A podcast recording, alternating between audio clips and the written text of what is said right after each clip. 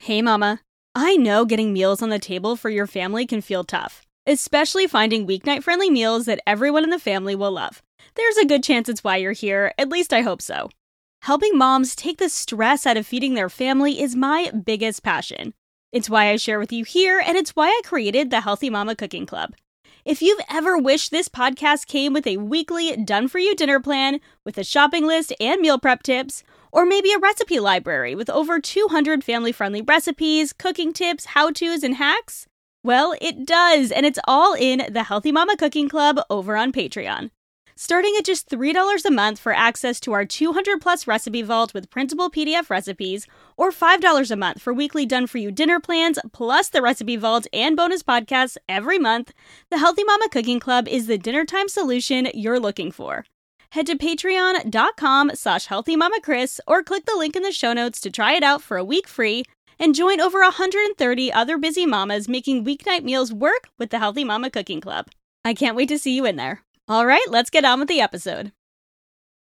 You want to look at what your child eats over the span of a week um, as opposed to being so micro because I think that's when we get stressed out when our kid isn't eating all our dinner or when they take two bites of their breakfast and then they're off to school and then we worry all day, oh my God, did they eat enough? So I think that can kind of alleviate some stress and anxiety that our kids aren't eating enough when we look at it over the seven day period. Are they eating lots of different um, foods over a seven day period? And if they are, then great. And if not, then we need to um, make some positive changes. Living a healthy, balanced life is no small feat, especially when you're a mom.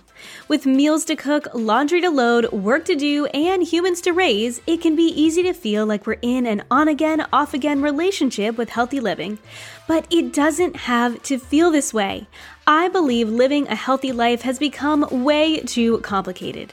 What we need isn't a new plan or program telling us what to eat or how to live. We need simple, uncomplicated routines and information that's going to help us live our best, most beautiful life without rules and restrictions. Join me, Kristen Dovniak, holistic health coach, certified intuitive eating counselor, and mama of two, for weekly conversations on what it means to live a healthy, balanced life, uncomplicate eating, and simplify in every area of mom life. Hey, friends, welcome back to the Healthy Balance Mama podcast. Kris here.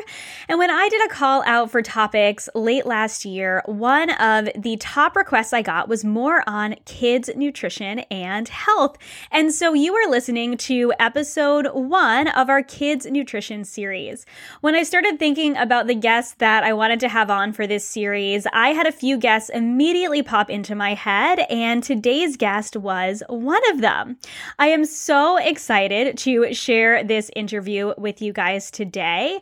I have admired Joy and her work in the holistic nutrition world for years and years. Um, I actually got to serve food at a couple of her events, gosh, like seven or eight years ago. It must have been longer than that because my daughter wasn't even a thought yet. So it was probably closer to eight or nine years ago. And she was doing some events, and her people reached out to me. I was working as a, a, a holistic personal chef at the time, and they asked me if I wanted to serve samples.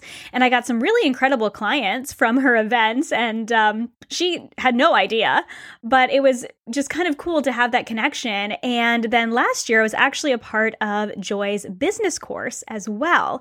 And so it's really kind of been a, a full circle, um, admiring Joy from afar and then being able to really learn from her in several ways over the past decade or so. But Joy now has a daughter. She's five, and she is just a wealth of knowledge when it comes to holistic health and holistic nutrition, when it comes to everyone. But I love her perspective on kids' nutrition.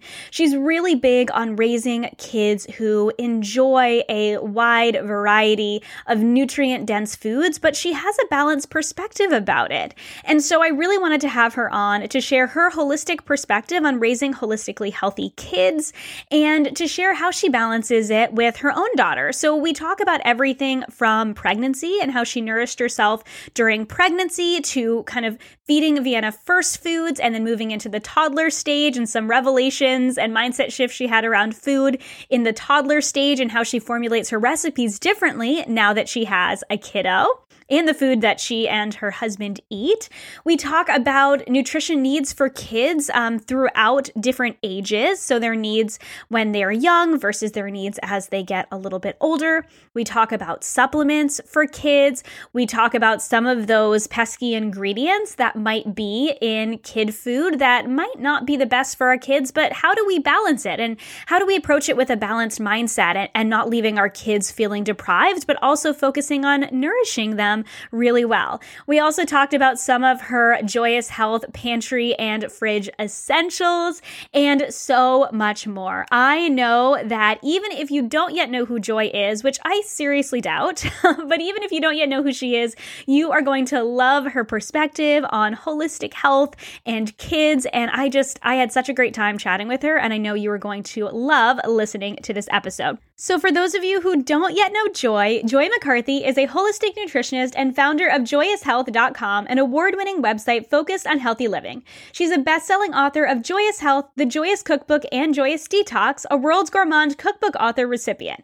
She's also the co host of the Joyous Health podcast. She runs a business program called the Joyous Health Business Program, has a line of organic herbal teas and natural beauty products, as well as a line of children's natural supplements in partnership with Genuine Health.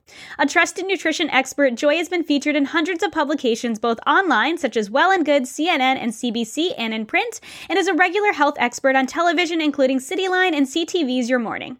Joy lives in Toronto with her husband Walker and their daughter Vienna. You can find her at Joyous Health on Instagram, Twitter, Pinterest, and on Facebook. Without further ado, here's my conversation with Joy. Hi, Joy. Welcome to the Healthy Balance Mama podcast. I am so excited to have you on, kicking off our series on kids' nutrition. So, I love to just go ahead and jump right in and get started with an icebreaker. Are you up for that? Yeah, absolutely. So, my icebreaker for all of my guests is what do you drink when you wake up first thing in the morning? Oh, water. It's not very exciting. a really okay. big Everyone's a little glass. Different of water. And sometimes it's with lemon, and sometimes I put in a bit of apple cider vinegar. But I actually always have a mason jar um, beside my bed that I fill up before I go to bed. Uh, and then first thing in the morning, that's the first thing I drink. That is so smart. I love that you keep it next to your bed because I typically stumble out of my bed into the kitchen and pour my water that way. But I always like, you know, get my coffee ready first before I try to drink the water. Yeah, first, yeah. Though. Yeah, no, I just, you know what? I find I'm often like thirsty like right away. So I just, mm-hmm. and even when I'm not, it's just to like, I just feel like it sets the stage in my digestive system. It kind of gets things going. It's great for skin. So I'm just like, yeah, I down like a big glass of water. What a good way to honor your body first thing in the morning. I love it. So, this interview is so much fun, Joy. Uh, I didn't even mention this to you when we first got on. We just started talking about the craziness that's going on in our world right now, which I'm sure, um, well, this is going to come out in January, but I doubt it's going to be that different than it is now in December or almost totally. December.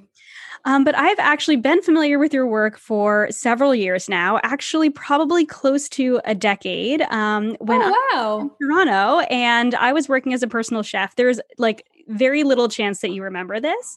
Um, but your people contacted me years and years ago to provide some samples at a couple of your events. And so oh. I samples at your events. And I remember being so excited, mostly because I could learn from you. And I got to like go to the event for free and share samples. And I got some great clients. So thank you. so was that with Genuine Health? It was, yes. It was um oh. when you were oh. doing those in-person events. Yeah. And yes, it was, it was, so exciting. I was studying holistic nutrition at the time. Um, I worked for Meghan Telpner for a while in her kitchen. Oh wow. I took her Academy of Culinary Nutrition course and I was like soaking up everything I could about holistic nutrition and also working as a personal chef. And so when they asked me, I'm like, uh yes, you don't have to ask me twice. oh my God, that is so cool. So have so Meghan is like a very close friend of mine. Um, have you had her on your podcast yet? I have not yet. I have her on the plans to ask her to come yeah, on in 2021. Yeah. So, yeah, I know she would be an amazing guest. Everything she's done with the Academy of Culinary Nutrition is so cool. And I know that I have learned so much from her. Oh, that's amazing. That's very cool. I'm, I'm happy to hear that. Yeah, hopefully we get back to in person events soon. But I have to tell you, like pre COVID, I traveled a lot. Um, you know, as I was going kind of here, there, and ever, mostly in Canada. Uh, but and we would go down to the states one to two times per year. But I have to say that's like one good thing that's come out of COVID is like not traveling as much. I actually, mm-hmm. I mean, I really missed our summer vacation. That, but aside from that, like just traveling for business, it's been nice not to have to do that. Yeah. Oh, I know. My my husband has always traveled quite a bit and it's been crazy to have him home as much as he has been home this year, but it's actually been really nice to actually be together as a family. So I very much understand that. Yeah, that's kind of the silver lining of everything. Yes, totally. So, I am sure that many, many of my listeners, being moms, being moms who are interested in living a healthy, balanced life, already know who you are. But for those who are listening who might not already be familiar with you and your work, can you just kind of share who you are and what you're passionate about bringing to the world? Yeah, absolutely. So, I'm a holistic nutritionist and uh, I'm also a cookbook author. I have three uh, cookbooks. My most recent cookbook, Baby, came out earlier this year. And I have a healthy lifestyle brand called Joyous Health. And so, Joyous Health was started over a decade ago just as a blog uh, for me to like share my inspiration for healthy living and uh, share recipes. And it has just grown over the years to now we have an entire shop and we've developed and created a line of natural hair care and body care. Uh, we have organic herbal teas. And so now you know it's officially like the joyous health brand. So um, that's basically about me. And I'm a mom, of course. I'm a mom to an amazing uh, five year old uh, who her name is Vienna. And she is just so much fun. And I just absolutely love being a mom. You know, I always wanted to be a mom since I was a kid. It was definitely something I just feel like I've, you know, some people just like, I just, I just have it in me. I just, like I am meant to be a mom and so, you know, having Vienna was just really has been like the best gift ever. Oh, I love it so much. And she is so, so sweet. I love watching you guys on Instagram stories. And when she pops in and helps you with cooking videos, my oldest daughter loves to help me cook too. So oh, it's fun she? to watch oh, you guys so together. Fun. Yeah. Yeah, I love I you know what is funny as she gets older sometimes she's just like eh, I don't want to even though she's only 5 I'm like oh I can see what's going to be happening here. Um, but I do like when she's into it. But you know what? I had her in the kitchen with me from when she was a baby and she was just, you know, in my arms um, in one of those baby wraps like she has been around food um, her whole life, been going to farmers markets, you know, she knows where food comes from. You know she's picked everything from radishes to apples. Uh, so i think that's you know really really important to start your children um, as early as you can uh, really understanding where their food coming comes from and really helping them to connect with food. But that being said it's also never too late. Like if one of your listeners is you know thinking oh you know that i didn't do that and now my child's 12 you know it's it really it's never too late. It really isn't. And i've met over the years i've met you know so many people would come up to me and be like you know what joy? Um, you know my 15 year old son would like never eat a vegetable. And you know i made him your broccoli and cauliflower uh, roasted dish with tahini and like he gobbled up the whole thing. And i'm like yes! That's such like a that's such a parent win. So i always like to tell parents you know these kinds of stories um, to give them hope to know that you know if you haven't been if your child hasn't been around food and you haven't been feeding them healthfully uh, there's still time to make a change Yes. Oh my gosh, 100%. And I love to talk about my own personal story when it comes to this because I am very thankful that I have a dad who has always had a really big, beautiful garden. And so I grew oh, up eating nice fresh vegetables and, and, learning how to grow them like you know sitting there with him actually you know digging the dirt and getting tomatoes like fresh off the vine so oh, delicious oh, and best. so i remember having that eh, beautiful experience in the summertime, but the rest of the year we just ate the standard American diet. It was like Pop Tarts and toaster strudels and blue box mac and cheese and like all of that stuff. Yeah. So we always had those vegetables there. So I, I did grow up with kind of like an appreciation for vegetables, but they weren't the center of our plate. And it wasn't mm. until I mm. actually decided to become a vegetarian in high school that I started to mm. become more interested in different vegetables and different types of foods. Like I had, I didn't even know what the word tofu meant. And that was something that I started to incorporate because I was vegetarian. And so I was like, what is this stuff? And then tempeh came later. And, and then, you know, it kind of expanded from there into, you know, now I eat all types of foods, but I have a much wider palette and I'm all about I'm all about balance.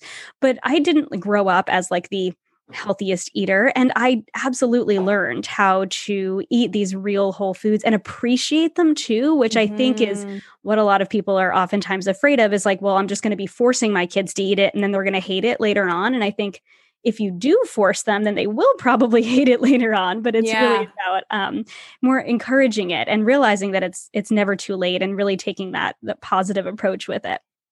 Yes, I agree, hundred percent. Yeah. So I would love to just kind of take it back a little bit to when you found out you were pregnant with Vienna. How did this start to shift your perspective or maybe solidify what you already know to be true about nutrition and health? How did it kind of change your view once you were pregnant? Yeah, so once I was got, you know, I felt like I I did a lot of prep work before getting pregnant um, because I knew in order to be a healthy vessel to grow a child, I needed to ensure that I did things to take care of myself. So I feel like becoming pregnant pregnant I had such like a good foundation that when I actually became pregnant, it wasn't like because I see this with a lot of women um, who reach out to me with questions. I think a lot of women get pregnant, then they're like, "Oh my god, I have no idea how to eat healthy." So, you know, my recommendation to a lot of women is to start before you even get pregnant because it will help you get pregnant more easily and it will help your experience being pregnant easy be easier as well for the most part. Um, so you know not a lot changed for me i would say when i was uh, actually pregnant. It was more my perspective i would say changed um, more when vienna when i started introducing foods to her. And then when beyond when it was just you know introducing single ingredient foods when she started eating meals then my perspective changed on things and what changed specifically was you know i would make myself the most green smoothies that like most people would not enjoy eating. I gladly choke them back for the for the sake of my health. Uh, and you know there were certain things that i would eat or drink that i was like oh, whatever. It doesn't like taste amazing but it's good for me so, you know, once having Vienna and, you know, feeding her, I realized she is not going to be gladly slurping back these same green smoothies. uh, so I realized, you know, with having it when she was a to- toddler age, that everything I made for her had to taste really good. and so that is essentially how I eat now. Like the only food that I create for my family is food that tastes really good, but with all whole food ingredients. And that was a big perspective change for me that, oh, I'm not just cooking for myself. And my husband Walker will happily eat anything pretty much. He's like not picky. Uh, so he would happily have those god awful green smoothies. But, you know, we all appreciate really tasty food. And so that that was like a big perspective change. But back to pregnancy i actually loved being pregnant. You know i feel like we always hear about the stories of people who had like the worst pregnancy ever. And i'm grateful that i actually had a very good experience. And i actually really loved being pregnant.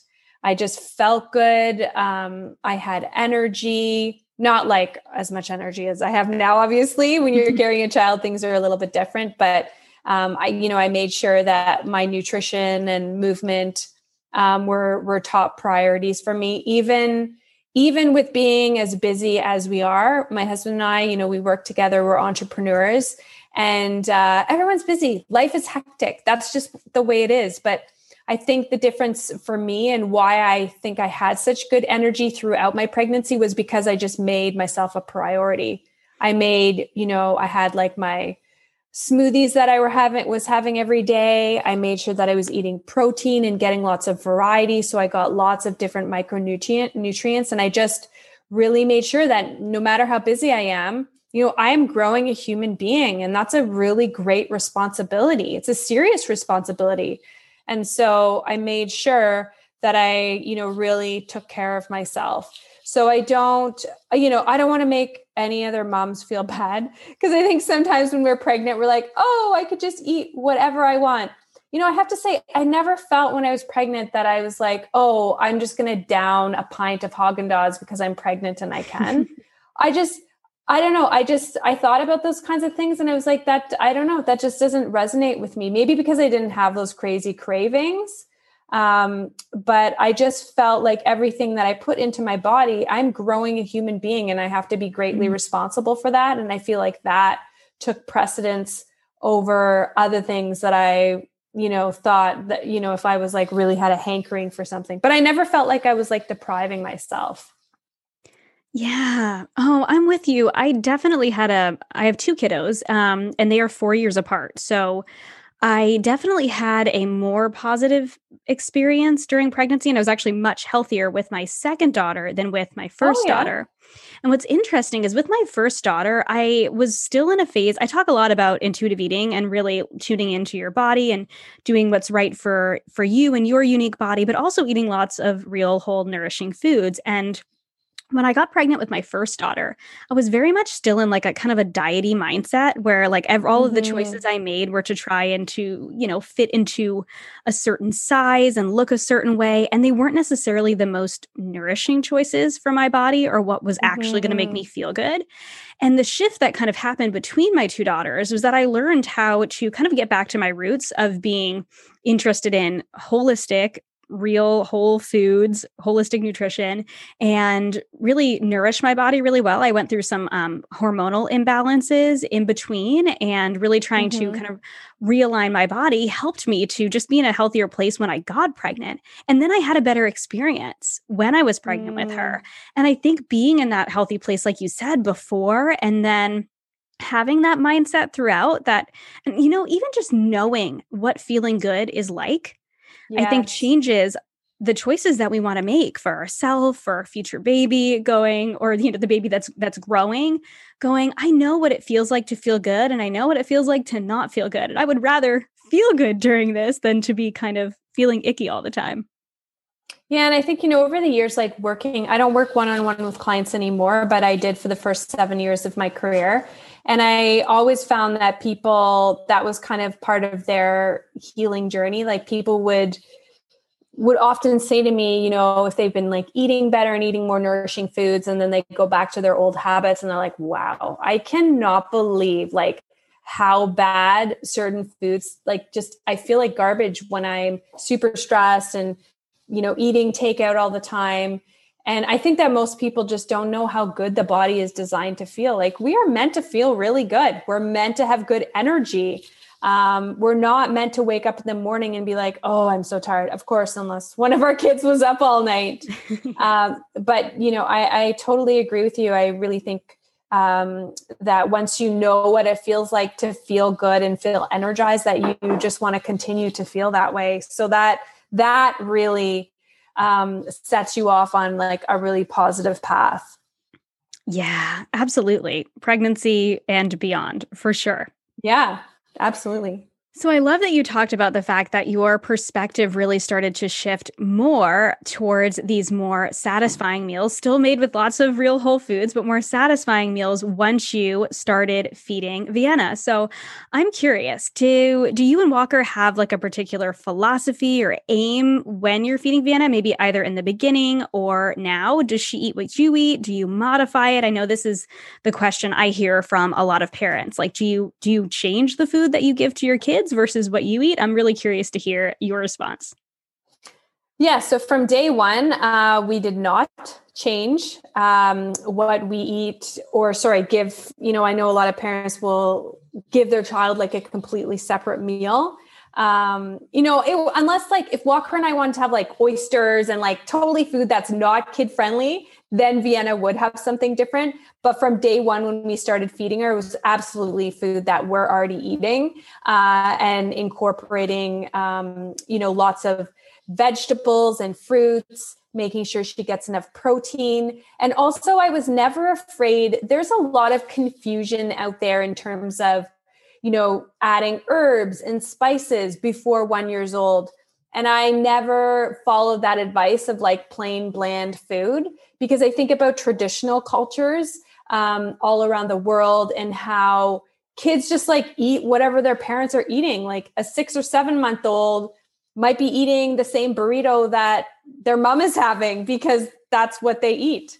So, you know, I really adopted that philosophy of like, you know, really expose her palate to as many different flavors as possible so that she can decide what she likes. And I think I think that's a challenge for a lot of parents who have just done, you know, single ingredient foods for so long with no other flavoring then their kids just end up really liking bland food. Mm-hmm. That's not to mm. say Vienna is like she, you know, there's a lot of foods she finds too spicy. I think maybe she's a super taster, but like ginger, um, Vienna will find too spicy. So I have to modify things. Like I made a sweet potato black bean chili the other week, and I was really, really modest with like the cayenne and all that stuff. Like I would have made it way more spicy if it was just for Walker and I, and she still found it too spicy. Mm. So I actually ended up mixing it with some brown rice, and then she was okay with it. But yeah, I think it's a really good idea to just, you know, just feed your kids the same thing that you're eating. And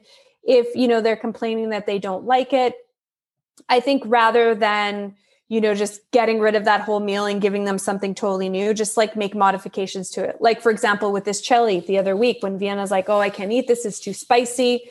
I just want pasta. She loves pasta with pesto. What kid doesn't love pasta? so I was like, you know what? I'm to mix some, I'm to mix in more brown rice just so then it like, you know, get some starch in there and then the overall spiciness is less. And then it was fine. And then she like gobbled it all up. Yeah. Oh, I love that. That's a really great advice to just you know modify it a little bit instead of giving them something different we're we're very similar with our kiddos um, both of our kids have very different preferences when it comes to food i think our oldest is a super taster as well because she is mm. so, so sensitive and she picks things out she doesn't like dill and i made dressing with like a teeny, teeny, tiny amount of dill in it. And the minute she tasted it, she's like, I can't, I can't. This has dill in it. I'm like, it has like a teaspoon of fresh dill in this whole batch and you can taste it.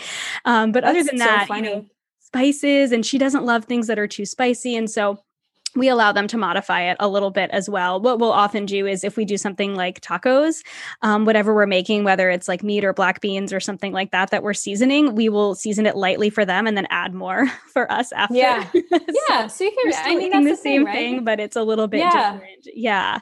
yeah. I think we also have to remember too that you know I think a lot of I feel like the introduction of food is such a stressful um, period for parents. And I say that because I get so many people reaching out to me telling me how stressed they are that their kid's not eating this, they're not eating that.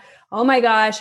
I think what parents need to remember is and acknowledge is that there are some foods they don't like. So if your kid really hates mushrooms, eh, but yes, mushrooms are healthy, maybe they just don't like mushrooms. You know, and I say this because Vienna does not like mushrooms. Mm-hmm. And, you know, I kept trying to get her to like them. And it was just like a texture thing. She's like, no. And like, she doesn't really love cooked tomatoes. So, you know, I have to like balance out how many times I make like a, a tomato based pasta sauce. Like, I can't, you know, more like once a week is like the absolute max. Um, she will take it. And, you know, honoring, respecting what our kids like and dislike, just like there's some foods that we don't like, and then not getting stressed out about it uh, because it's not about us, right? I think so many moms, uh, mostly moms that reach out to me, so stressed out about their child is not eating X, Y, Z. And the other thing is, you know, most children need to try foods multiple times. Like if your child says they hate mushrooms, like I tried mushrooms on Vienna at least seven times mm-hmm. you know, mm-hmm. not seven days in a row. Um, but I just kept like trying, you know, then I would not do it for like a month and then try it again. I'm like, no, she just doesn't like mushrooms. Mm-hmm. So uh, I think it's good to uh, acknowledge that, you know, just like we have dislikes, our kids have them too. Yes. Yeah. So smart. It's such a good reminder for me, too, especially because both of my kids have different preferences. And my oldest, mm-hmm. even though mm-hmm. she's more of a super taster, um, she is definitely more open to trying new foods. It's funny you mentioned oysters earlier, and she actually loves oysters, and she will suck wow. them. Wow. Yeah. Yeah. Thankful to live on the East Coast, so we can we can get them oh. pretty regularly in the summertime. Um, but we don't just buy her a plate of oysters because that would be expensive. So uh, when we have, you yeah, know, no family come down or something like that, we will uh, all enjoy oysters and she loves them, which is great. Getting some of that zinc oh, in. Um, but my, my youngest is, um, she's a lot more selective we'll call it than her mm-hmm. big sister mm-hmm. and but i think that i've lightened up myself as a parent in between like i i was definitely that parent with the anxiety um early on feeding Sage, my oldest. And then um, with Ren, it's like, well, she'll eat what she eats. And as long as we keep exposing her to it and she keeps trying it, hopefully, yeah, maybe she'll like it one day. Um, and she's definitely started as she's gotten it. She just turned three. So as she's gotten a little bit older, she's definitely become more open to even just trying things. Um, where, where she was the kid who like wouldn't even try it. And we were like, would try to ask her to take a try bite and she would just all out refuse. And we're like, oh my goodness, so different. Every kid can be different, right? But oh, um, yeah, I bet. Yeah, I love that. I love that advice. That is so great. Keep introducing it to them. I know when I was a kid, I was actually talking to a client. Had a client earlier this morning about how I didn't like onions as a child. Mm. And later on in the conversation, I mentioned something about pickled onions. And she was like, Oh, you like onions now? And I'm like, Oh my gosh, I do. I didn't even I didn't even make that association, but she caught that. I mean, you know, our, our taste can change over time too. Oh, yeah, totally. And I think parents also need to recognize you want to look at the week as a whole. You know, if your kid, you feel like all your kid has eaten in the day has been like fruit or you just feel or like carbs and you're like ah i feel like they haven't eaten enough like i always like you want to look at it from like take a step back and say okay over a seven day period have they just been eating carbs starchy carbs or have they had you know good meals here and there. And i feel that kind of like you know relieves some of that anxiety and stress when you look at it um, when you take a step step back and look at it that way. Mm, yes. Yeah. I think there is so much stress around around wanting to be so perfect when it comes to feeding our kids, especially if it's taken us a while to learn how to eat in a way that's mm-hmm. helpful, really feeling that pressure to do it right with our kids. But I love that of just taking a step back and going, it doesn't have to be perfect. It's about it's about overall. Yes, exactly. So, I would love to dig in a little bit deeper to nutritional needs when it comes to kids, especially at different stages. So, I'm wondering for the mom who is listening, and maybe she has a child who's been eating for a little while, maybe, not, you know, first, first foods, but maybe in those toddler stages. Where do you recommend moms start to focus when it comes to feeding their kids in a healthy way from the start? Maybe from maybe from the toddler stage and then maybe changing their nutritional needs as they get a little bit older?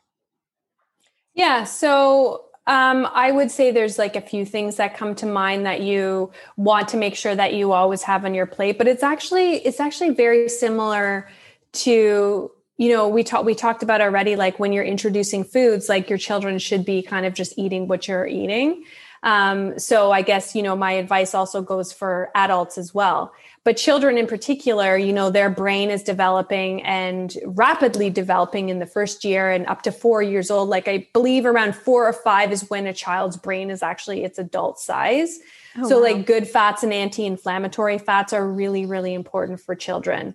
So you want to make sure they have enough omega-3 essential fatty acids, whether, you know, you're giving them things like fish, um, or eggs or chia seeds or walnuts. Um, even different green foods contain omega 3 essential fatty acids, but I would say, you know, at least once a day, um, making sure they have an omega 3. Uh, and that's why like a fish oil supplement can be beneficial or if you know you're raising a vegan family there are obviously algae based fish oils but um, beyond the omega 3s I would always make sure, recommend, make sure that your child is getting enough good fat so that they feel satiated. Because I think a lot of times we hear like parents say that their children are carb monsters. And I think that's because they're just not getting enough protein and fat. Um, I feel like when I look at, you know, what kids are eating these days, they're definitely not getting enough good fats. They're not getting enough colorful foods. And we know this based on research actually in Canada. Um, 40% of children's fruit and vegetable intake comes from two things fruit juice and white potato. So that's probably oh in the gosh. form of french fries or mashed potatoes. So kids are not eating fruits and vegetables, and they need that because they need all of those micronutrients to grow. And oftentimes they're not getting enough protein, and protein is so important uh, for muscle growth and development. And beyond that, you know, I don't get too hung up on like, is your child getting enough iron? Is your child getting enough calcium? Because what I think is if you are feeding your child a wide variety of lots of plant based foods um, and focusing on colorful foods, you naturally get a wide array of micronutrients. Even if you don't give your child dairy, like my daughter, um, she does not drink cow's milk. Uh, we did not raise her on cow's milk. Um, and she's growing and she's healthy. She has all her teeth. Her teeth are nice and healthy. She's a good height. Um, so I think there's a bit of a misconception that we need to be feeding our children cow's milk to help them grow and be healthy, and that's actually not true. Um, so you know, there's that misconception that we need. Yes, calcium is extremely important, and we need it, but there are many different ways to get calcium. Um, and I personally believe that you know homogenized um, pasteurized cow's milk is just not the most nutrient dense way for children um, to get their calcium. Like there's so many other ways to get it.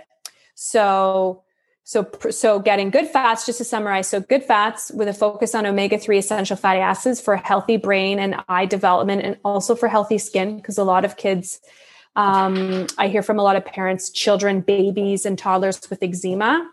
So mm-hmm. omega 3s help to balance out inflammation in their body, make sure they get lots of colorful foods so they get a wide variety of micronutrients and also phytonutrients too. Micronutrients are different than phytonutrients. Micronutrients, I'm talking about your vitamins and your minerals and uh, your amino acids, whereas uh, your phytonutrients, phyto means plant, as I'm sure you know, um, and phytonutrients, there's over 20,000 known phytonutrients, and those are found in plant based foods. Uh, and everything from quinoa to spinach to sweet potato to arugula and avocado. And these nutrients are extremely beneficial for a plant's immune system, for a plant to be healthy, robust, and strong. And when we eat them, we gain those same benefits. So, lots of colorful foods is really simple way, I think, to um, ensure your child gets a wide array of nutrients. So, just you know, make the plate with like whenever you know, it's something that's just like always in the back of my mind whenever I'm making a meal for my family. There's at least at least four different colors uh, on their plate. Mm. And it's so much more fun for kids to eat colorful foods too. Yes. Right. And yeah, I think it's 100%. just uh, introducing the different colorful foods to them. And kids might like them in different forms. I know as you're saying that, I'm thinking about some of the meals that we like to have. I know that um, I love red cabbage, and my kids don't love it raw. We'll put it raw on. I think I mentioned tacos earlier. I, we love tacos. Um, I'll yeah, eat it raw on on tacos. Um, and in like I have a, like a Thai salad that I make. They don't really love Yum. it raw, but they'll eat it if I saute it up if I saute it up, they'll eat it right up. Same thing with kale. I'll make a massage so kale funny. salad. They don't really love massage kale, but they fight over kale at the dinner table. Like my husband and I have to take our little portion first so that we can actually get oh, some. that's so funny. But then they go ahead and they just dig in. And so it's it's not as hard for us now because we've just introduced them to a lot of different colors to just put a bunch of different colors on the plate. But for the for the parent whose kiddos might be a little bit more maybe naturally selective because maybe they haven't been introduced to these foods before or because they just might be the type of child who's like mm, i don't know about that. Do you have any suggestions for maybe um, i'm not a fan of like sneaking in vegetables but maybe some, yeah, some different ways to get in vegetables that might not be as traditional as just kind of putting it on the plate yeah, and I think what you were just saying though is good advice. Like if your child doesn't like kale prepared a certain way, try it a different way. And mm. I remember I had this exact thing with broccoli. I could not for the life of me get Vienna to like steamed broccoli or raw broccoli. And then I was like, you know what? I don't really like raw broccoli and I don't like steamed or like flash boiled. That's not my favorite way to eat broccoli. I like broccoli roasted with some sea salt and some garlic and mm. some olive oil. So I started doing most of the roasted vegetables like that. And then lo and behold, like that's her like favorite thing to eat. so when you have like a selective eater, I think first and foremost, you have to try do you have to try and prepare foods different ways. Don't just stick with how you learned to cook as a kid. You know when i was a kid i remember brussels sprouts i thought were the most disgusting thing in the world because you know my grandmother would just boil them to death. The whole kitchen smelled like a fart.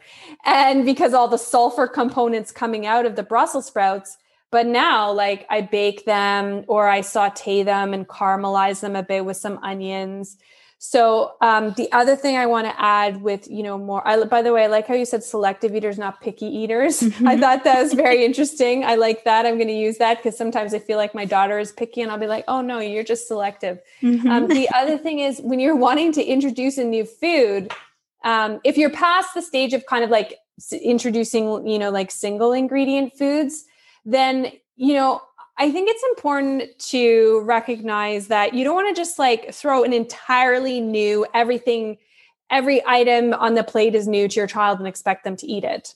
Like, I think, you know, as you mentioned, like working things in is a great way. Like, you know, let's come back to the example of um, broccoli. If you like making a veggie pasta sauce, why not try putting some broccoli in there and getting you know, getting it in that way and seeing um, if your child likes it. The other thing is, you know, of course, you can blend soups. Soups are a great way to get kids to try different foods.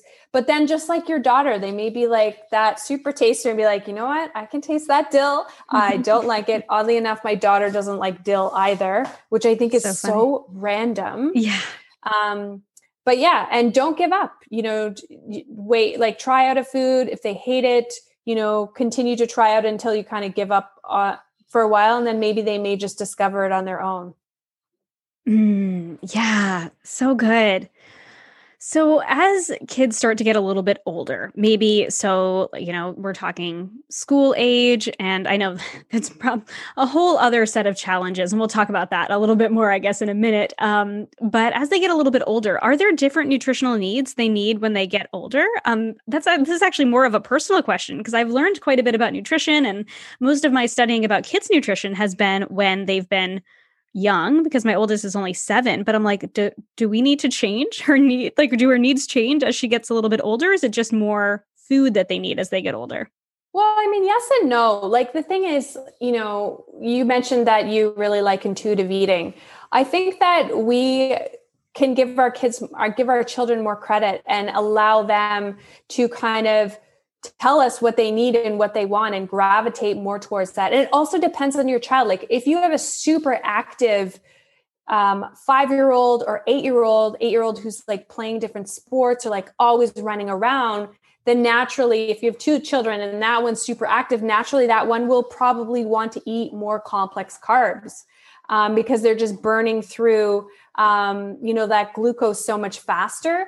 But I really think that you know listening to what our kids want and what they need um, instead of kind of you know putting our views on like oh you know you're not having you need to have a palm size uh, serving of protein every day. Like yeah that's ideal that your child has a palm size of protein at their main meal but that's not always going to be realistic.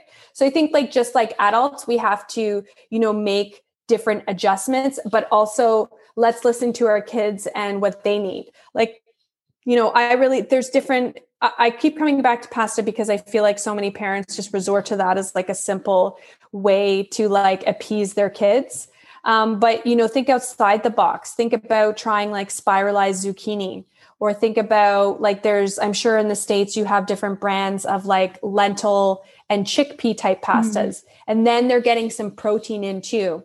Because what's important for kids uh, to feel satisfied, just like us adults, is to have enough protein and fat um, because as you know, it takes longer to digest protein and fat than it does take to digest carbohydrates, complex carbohydrates. Um, so there aren't necessarily there's subtle tweaks, like for example, if you are giving your child vitamin D um, as a supplement, which is something that I definitely recommend because most people are deficient and it's also very important for the immune system, then obviously, you know, the age of your child, that is going to change subtly. Um, you know, for example, a baby is going to have less vitamin D than like my daughter who is five. So vitamin D would be one um, that, that I would adjust, but I'd say it's more sort of supplements that um, change as children get older versus changing um, the nutrients in what they're eating, if that makes sense. Although I will tell you for sure, some people, like dietitians, will probably talk more about, you know, cow's milk, like how much milk and how much calcium you're getting, how much calcium you're giving your child. But because I don't recommend, you know, cow's milk, we don't even need to talk about that. Like, make sure that your child has a wide variety of foods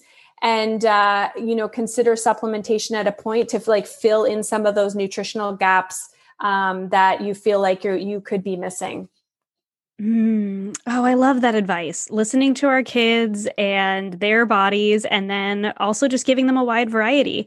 I think that that is going to help so many moms just breathe a sigh of relief. Like, okay, I don't have to do anything crazy as long as I'm giving them a variety and I'm letting them listen to yes. our, their bodies and I'm listening to, I'm allowing them to listen to their bodies. It's funny. I can always tell if my kids are growing because they'll yes. eat a ton of protein, specifically, especially yeah. my little one who's not a huge fan of protein foods. So we eat meat and plant based proteins. It just kind of depends on the night.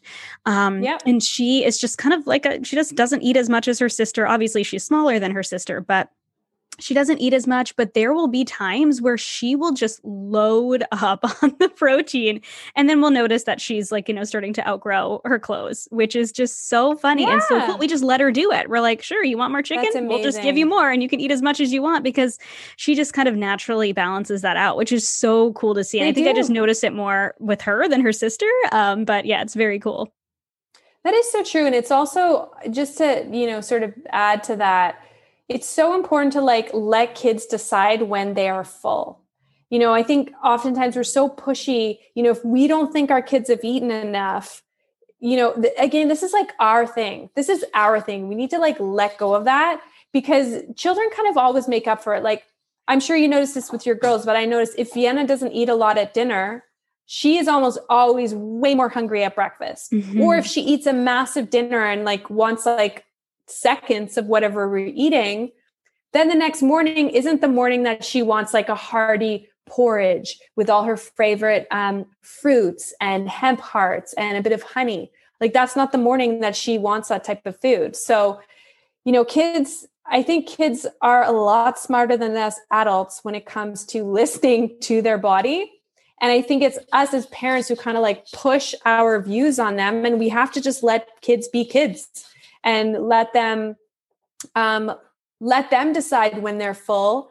Uh, and you know ha- we need as a parent need to release the judgment when we don't think that they've eaten enough. Why can't a child know when they're full? Even with babies. Even with babies when they're yeah. we're just introducing foods uh, i think you know moms and dads get like really stressed out about that oh my god is like my child eating enough but we have to remember like how small their stomach is. And if they're still breastfeeding, really breast milk should be the main nutrition until one years of age. Mm-hmm. So if you're like, why is my kid not eating this, you know, entire chicken breast at six months old? Well, they don't need that. That's way too much protein.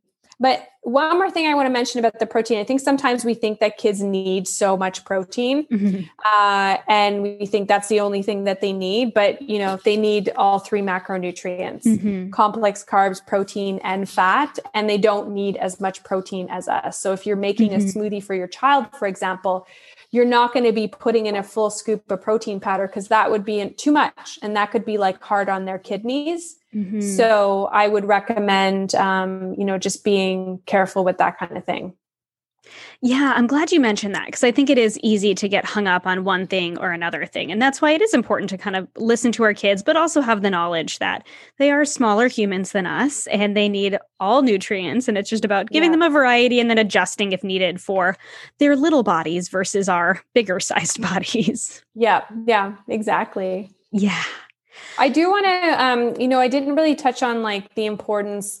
One other sort of area of food that I think is really important for children to make sure that we're feeding them, and it might not be something we grew up on, are things like fermented foods um, mm. for gut health. So, you know, things like sauerkraut you know that was one of that was an early food we gave our daughter vienna and she just loved that sour taste and sauerkraut as a fermented cabbage a soured cabbage is so good for gut health because it has all that good bacteria and their gut health is so so important for their immune health you know preventing allergies and asthma both food allergies and environmental allergies. So making sure that from a young age and on a regular basis that your child has a variety of fermented foods. So beyond sauerkraut i'm talking even yogurt whether it's dairy based yogurt or coconut yogurt or almond yogurt. Um, kimchi, tempeh. You mentioned you eat tempeh. That's a great fermented food. So that's soybeans that have been fermented.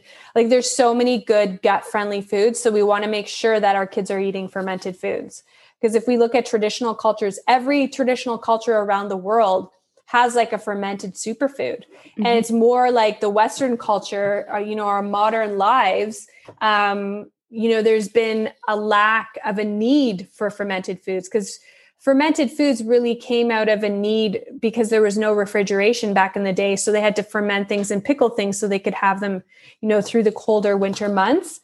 And so it naturally nourished their gut ecology. So i think that's um, another thing that i see in canadian and american kids is really missing in their diet are foods that are um, good for their gut microbes. And of course uh, plant foods are great for your gut microbes but you know uh, well a lot of the foods i'm talking about are plant foods anyways but but you know for parents out there to like make a mental note um, about feeding your child uh, gut friendly superfoods like fermented foods yeah, I love that you brought that up. And that's something that we've done with our kids from the beginning as well. And I wasn't sure what my daughter would think about sauerkraut when I first gave it to her because I've been, I never ate fermented foods as a kid because we just yeah, me neither. didn't grow up with them. And so I started eating them when I was having some gut issues um, when I was in my mid 20s.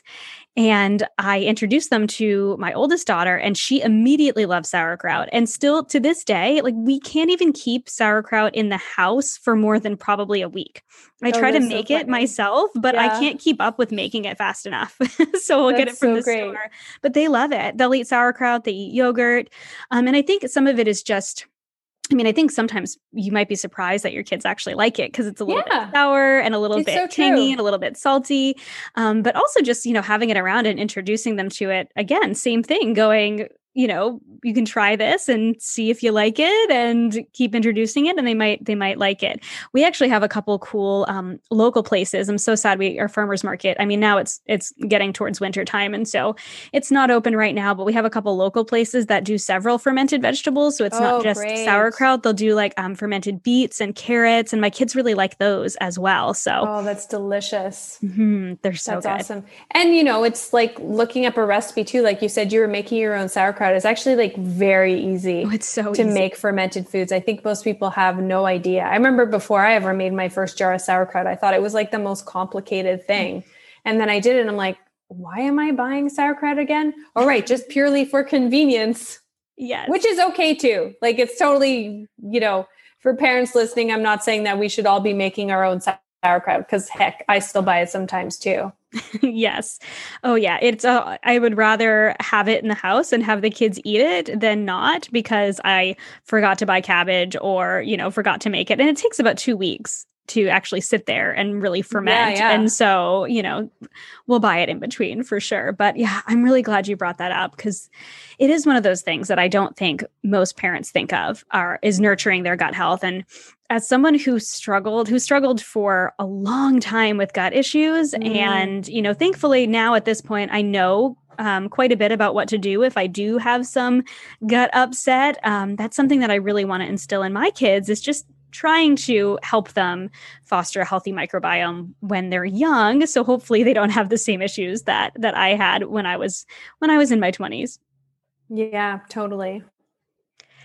So, I would love to talk a little bit about something that might be a little bit controversial. Um, but I want to talk a little bit about the ingredients in kids' food because we are we're all about balance here and i'm not about putting strict rules around food um, and i do think there's a place for pretty much every type of food but it, it is all about balance but at the yeah, same yeah, time totally. there is there's no doubt a lot of additives and ingredients in foods that our kids bodies just don't need on a daily mm-hmm. basis um, so how do you navigate this are there maybe healthy swaps you recommend or how do you recommend parents navigate feeding their kids in a way that is more nourishing without, I guess, making them feel restricted because they're maybe different from other kids because they're not eating those same types of foods? Yeah. So, you know, I would say first thing is that you as a parent are a role model to your child. So if you are eating takeout all the time and foods that are super processed, then you absolutely cannot expect your child to be eating fruits and vegetables.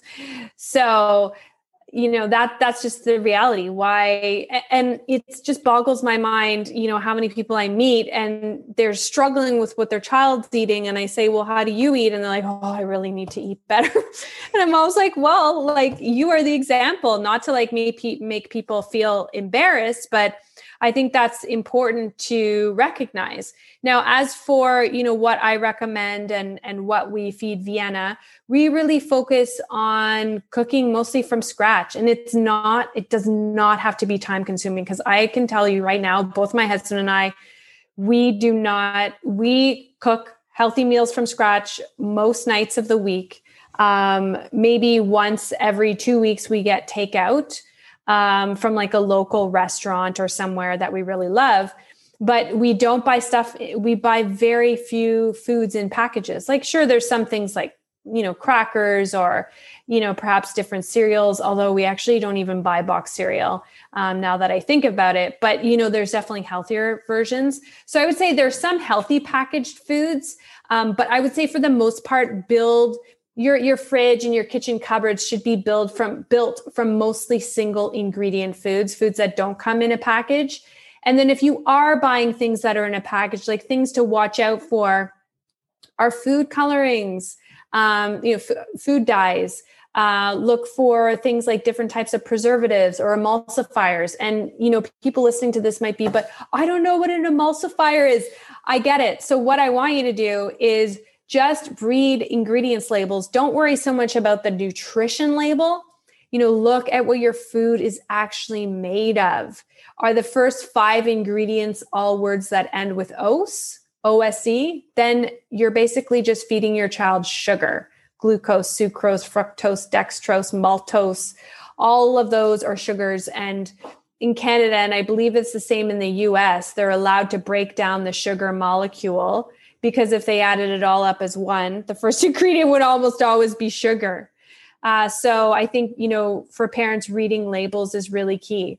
And then not stressing out about it. You know, pre COVID, of course, this conversation would be what I'm about to say would be more applicable. But, you know, like when our daughter is going to a birthday party and there may be blue icing on the cake, I have to be honest, I'm not the parent that is like, you are not eating that.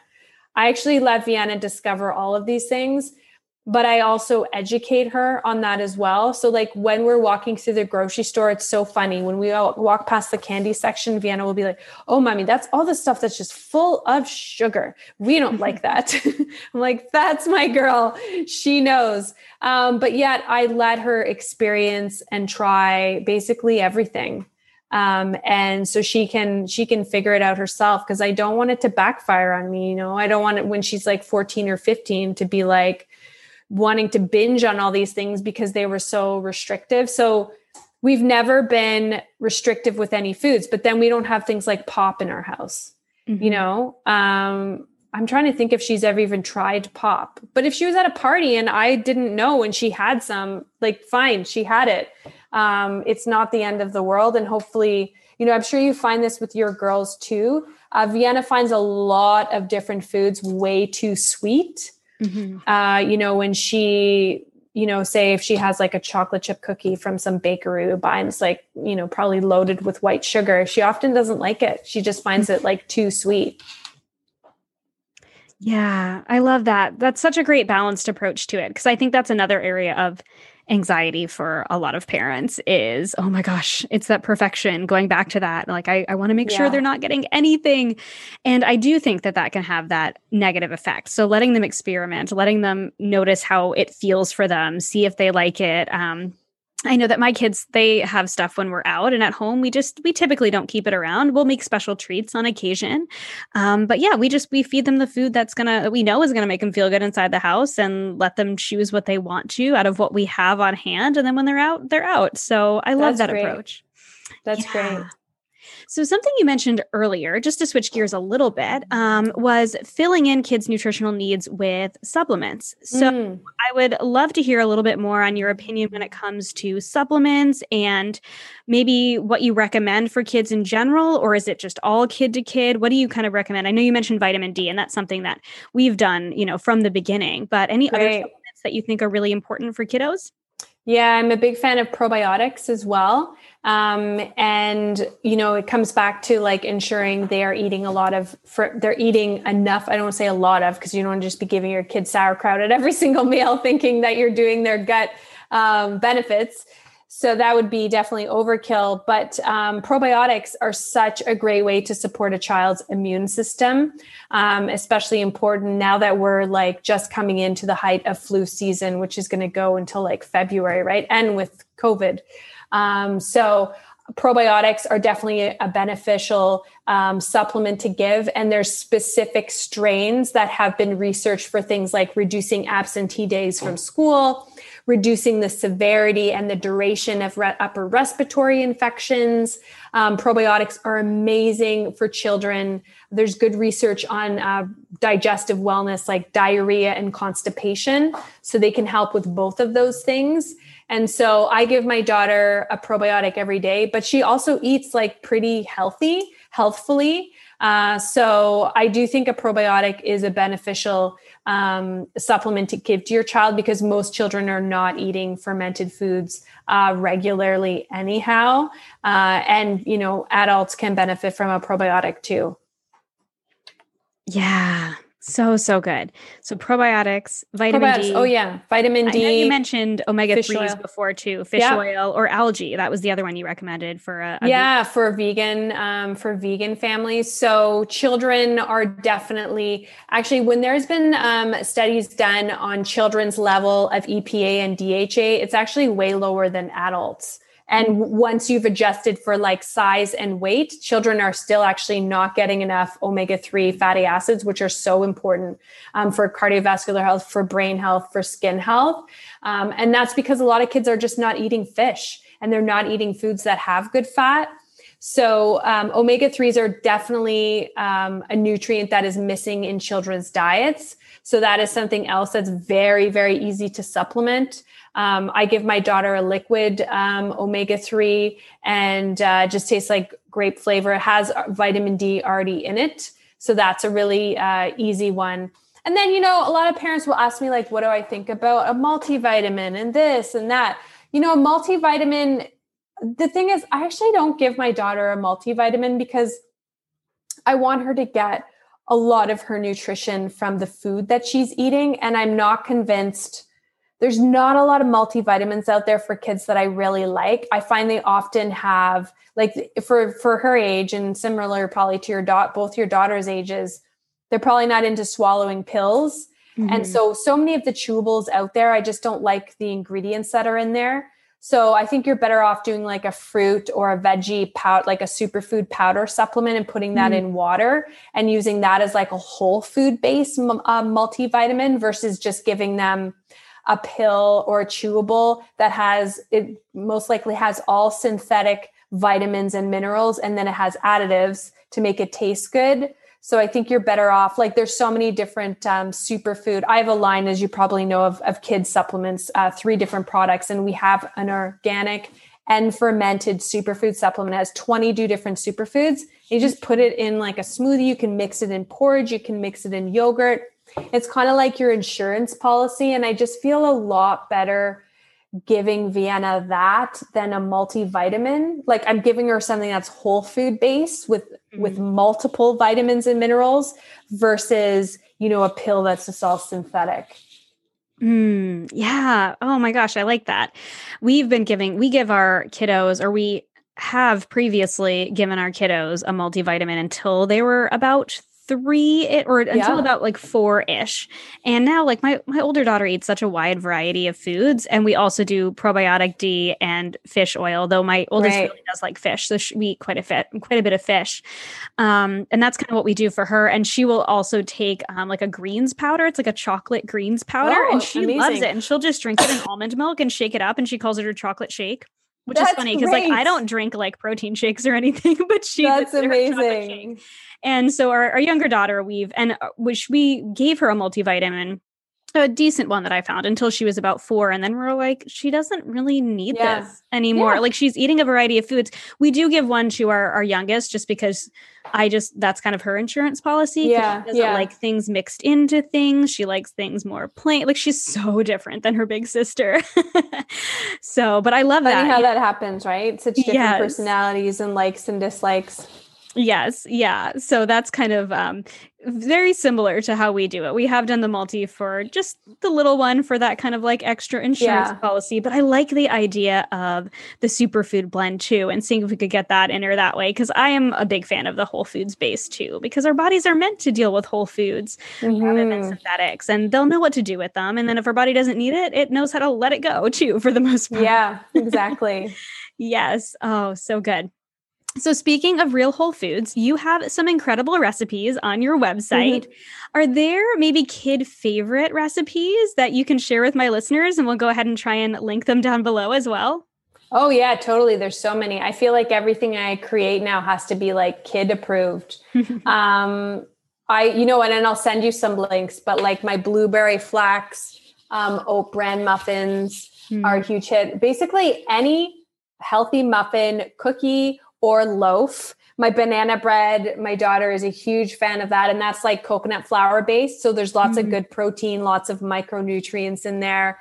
Um, my frittata is a really great recipe for lunch, for breakfast, lunch, or dinner. And that's just like so easy to make. And once you start making frittatas on the regular, you realize how easy it is. You can use, you know, leftover sweet potato in there. You can put some feta cheese, um, some broccoli. So I can send you that recipe. Um, another favorite is our baked pancakes. So you're basically, you know, it's like a pancake recipe, um, but you're actually baking it and then you swirl almond butter and blueberries, wild blueberries into it, or you could use like a, a healthy type of jam mm-hmm. um, mm-hmm. and you swirl it in, then you just bake it. It's so delicious. Um, so those are kind of the ones that are off the top of my head and I have lots of different like soups. My daughter loves our golden soup, which for younger ones, any of the soups that I have, I always say like for really young ones, you know, if you feel more comfortable, you can puree it, um, depending on, you know, how many teeth your child has kind of thing. So I'll definitely send you some of my favorites. Yeah, that would be awesome. I know, okay. I know mamas love, love recipes. Anytime I post a recipe too, I have at least one person who asks me if my kids eat it. And I'm like, if I am oh, posting oh, yeah. this recipe on my website or on Instagram, yeah. my kids, my kids have eaten it, or at least one of my kids have have eaten it. So I have a couple more questions before I'm going to let you go because oh my goodness, we could talk for hours, I'm sure. Yeah, totally. but do you have any joyous health, maybe essential foods or ingredients that are just in your kitchen at all times? Oh yeah, for sure. Um, I definitely have like my kitchen staples. And I would say, like, let me think first about like things that are non-perishable. Um, I always am stocked with coconut oil. Um, extra virgin olive oil. Those are like the two main oils that I use for cooking and for salad dressings. Um, I always have things like uh, quinoa, brown rice. Um, I have, even though I actually don't eat a ton of grains, um, I don't personally eat a lot of grains myself, but um, I also have a lot of different flours because I love baking. So my essentials are almond flour, coconut flour, brown rice flour. Um, and then when we think about those are kind of like the top things I think about that I have for one ingredient foods that I like to bake with. And then I have always have things like sea vegetables, like sea snacks, because mm. my daughter loves those sea snacks. I have always have like healthy crackers, um, whether it's Mary's crackers or Simple Mills. And then in the fridge, it's just I always have like a whole variety of different um, fruits and vegetables uh, because I find when my daughter home comes home from school, like she is like always starving. So that's the time mm-hmm. I'm like, okay, cucumber, celery, like get all the, like the the crunchy raw vegetables in that she doesn't always want to eat. Um, and I always make sure that my freezer I have like we shop one to two times per week, and I always make sure in my freezer that I have well stocked protein so uh, when I go to like the fish market or I go to the healthy butcher, I don't know if you ever shopped there when you lived in Toronto, mm-hmm. but I always have like, I always buy fresh fish or turkey sausages or a whole organic chicken and I just freeze everything. So I make sure that I always am stocked um, with good sources of protein. I'm sure there's more things. There's so many more things, but those are just like off the top of my head. Like, what are the things that I, oh, and nut butters. I always make sure I have at least two or three different kinds of nut butters, almond butter, uh, tahini, um, sunflower seed butter. I always have nuts and seeds. Um, those are all just kind of like staples that can be ingredients in other things, or, you know, sometimes just having toast with almond butter and a bit of raw honey is just like the best thing ever. Mm, yes, so comforting. That is probably one of my kids' favorite breakfasts. Like if we're just doing something yeah. really quick, it's like, okay, we'll just do toast and almond butter and a little bit yeah. of honey, and they're very happy. yeah, totally. Same yeah. over here. Oh my gosh, I love it. Well, so much information for so much information. Inspiration is what I meant to say. Also, information, so much inspiration for the mama listening. So, is there a final message that you want to share with my listeners, maybe just to put them at ease when it comes to feeding their kids in a holistically healthy way? Yeah. And I think it's just to echo what I said earlier, and is that you want to look at what your child eats over the span of a week um, as opposed to being so micro. Because I think that's when we get stressed out when our kid isn't eating all our dinner or when they take two bites of their breakfast and then they're off to school and then we worry all day, oh my God, did they eat enough? So I think that can kind of alleviate some stress and anxiety that our kids aren't eating enough when we look at it over the seven day period. Are they eating lots of different um, foods over a seven day period? And if they are, then great. And if not, then we need to um, make some positive changes. Oh, so, so good. Well, before we go, I have three hmm. rapid fire questions. I love to ask all of my guests if you'd be willing to answer them. Oh, for sure. They're easy, I promise. The first one, not, maybe not for you. The first one is what is your favorite thing to cook? Um, pancakes. Oh, that was easy. Yeah. Super. I love pan and waffles too, but that's like the same thing, just a different way to make it. yeah, what is your favorite thing to order or eat if we're allowed to go out to restaurants? oh, Thai food. Mm, Thai food is so I good. love Thai food. There's some really good Thai food restaurants in Toronto. Yes. Oh, we have one good Thai food restaurant here where I live, like one compared to many in Toronto. so, Amazing. my last my last sort of rapid fire question. Um, we like to talk here on the Healthy Balance Mama podcast about balance in every area of our lives. So, my final question is What does your beautiful balance mean to you? Um, so, I feel like when I became a mom, it was hard to actually balance everything. And I still to this day feel like sometimes I am and sometimes I'm not. But I, I'm actually okay with that because as long as I have my self care rituals in place, which I do, um, then I feel really good. You know, I make sure that there's certain things that I make time for. I get up early enough um, to do in the morning that you know set the stage for my day so that if i if i know i'm having a day where it's like super busy and you know i i feel like i barely have time to pee. Even though i'm like out of balance in that way i i have like a good foundation to start out with. And i know that you know i have those rituals in place in the morning. And then i know in the evening there's other things that i do to to keep me feeling good. So i guess it just comes down to self-care in the midst of chaos as long as like you're still making yourself number one. And that can be done. That absolutely can be done. I think that sometimes people think stress and anxiety means that you're not taking care of yourself anymore well the stress and anxiety will be amplified if you don't take care of yourself so um, especially you know through this pandemic a lot of people are feeling a lot of anxiety. So I think more than ever, we need to make time for our self care rituals. Yes. Oh my gosh. What a great kind of full circle moment as you started talking about pregnancy and talking about how you prioritized yourself during yeah. pregnancy and felt so good. And then now, as a mama, prioritizing that self care, taking care of yourself, so, so good. And I think ultimately that's my message for moms. Like I talk a lot about balance, and balance ultimately is, you know, taking care of yourself and doing what you need to do to feel balanced even if it doesn't mean you are balanced every single day yeah. it's it's really it's totally. really taking care of yourself and focusing on the things that matter oh my gosh so so good so where can my listeners connect with you and all that you do if they happen to not be familiar with you yeah, so you can find me my uh, website where I have hundreds of recipes and inspiration and videos is uh, joyoushealth.com. So J O Y O U S health.com. I also have a YouTube channel. Uh, and you can find me on Instagram as well at Joyous Health. And similar to you, um, I have a podcast that I do with my husband called the Joyous Health Podcast. Uh, so you can find us there wherever you get your podcast fix.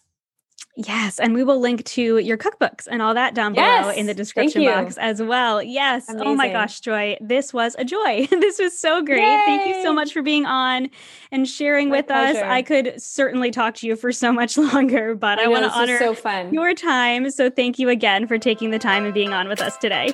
My pleasure. Thank you.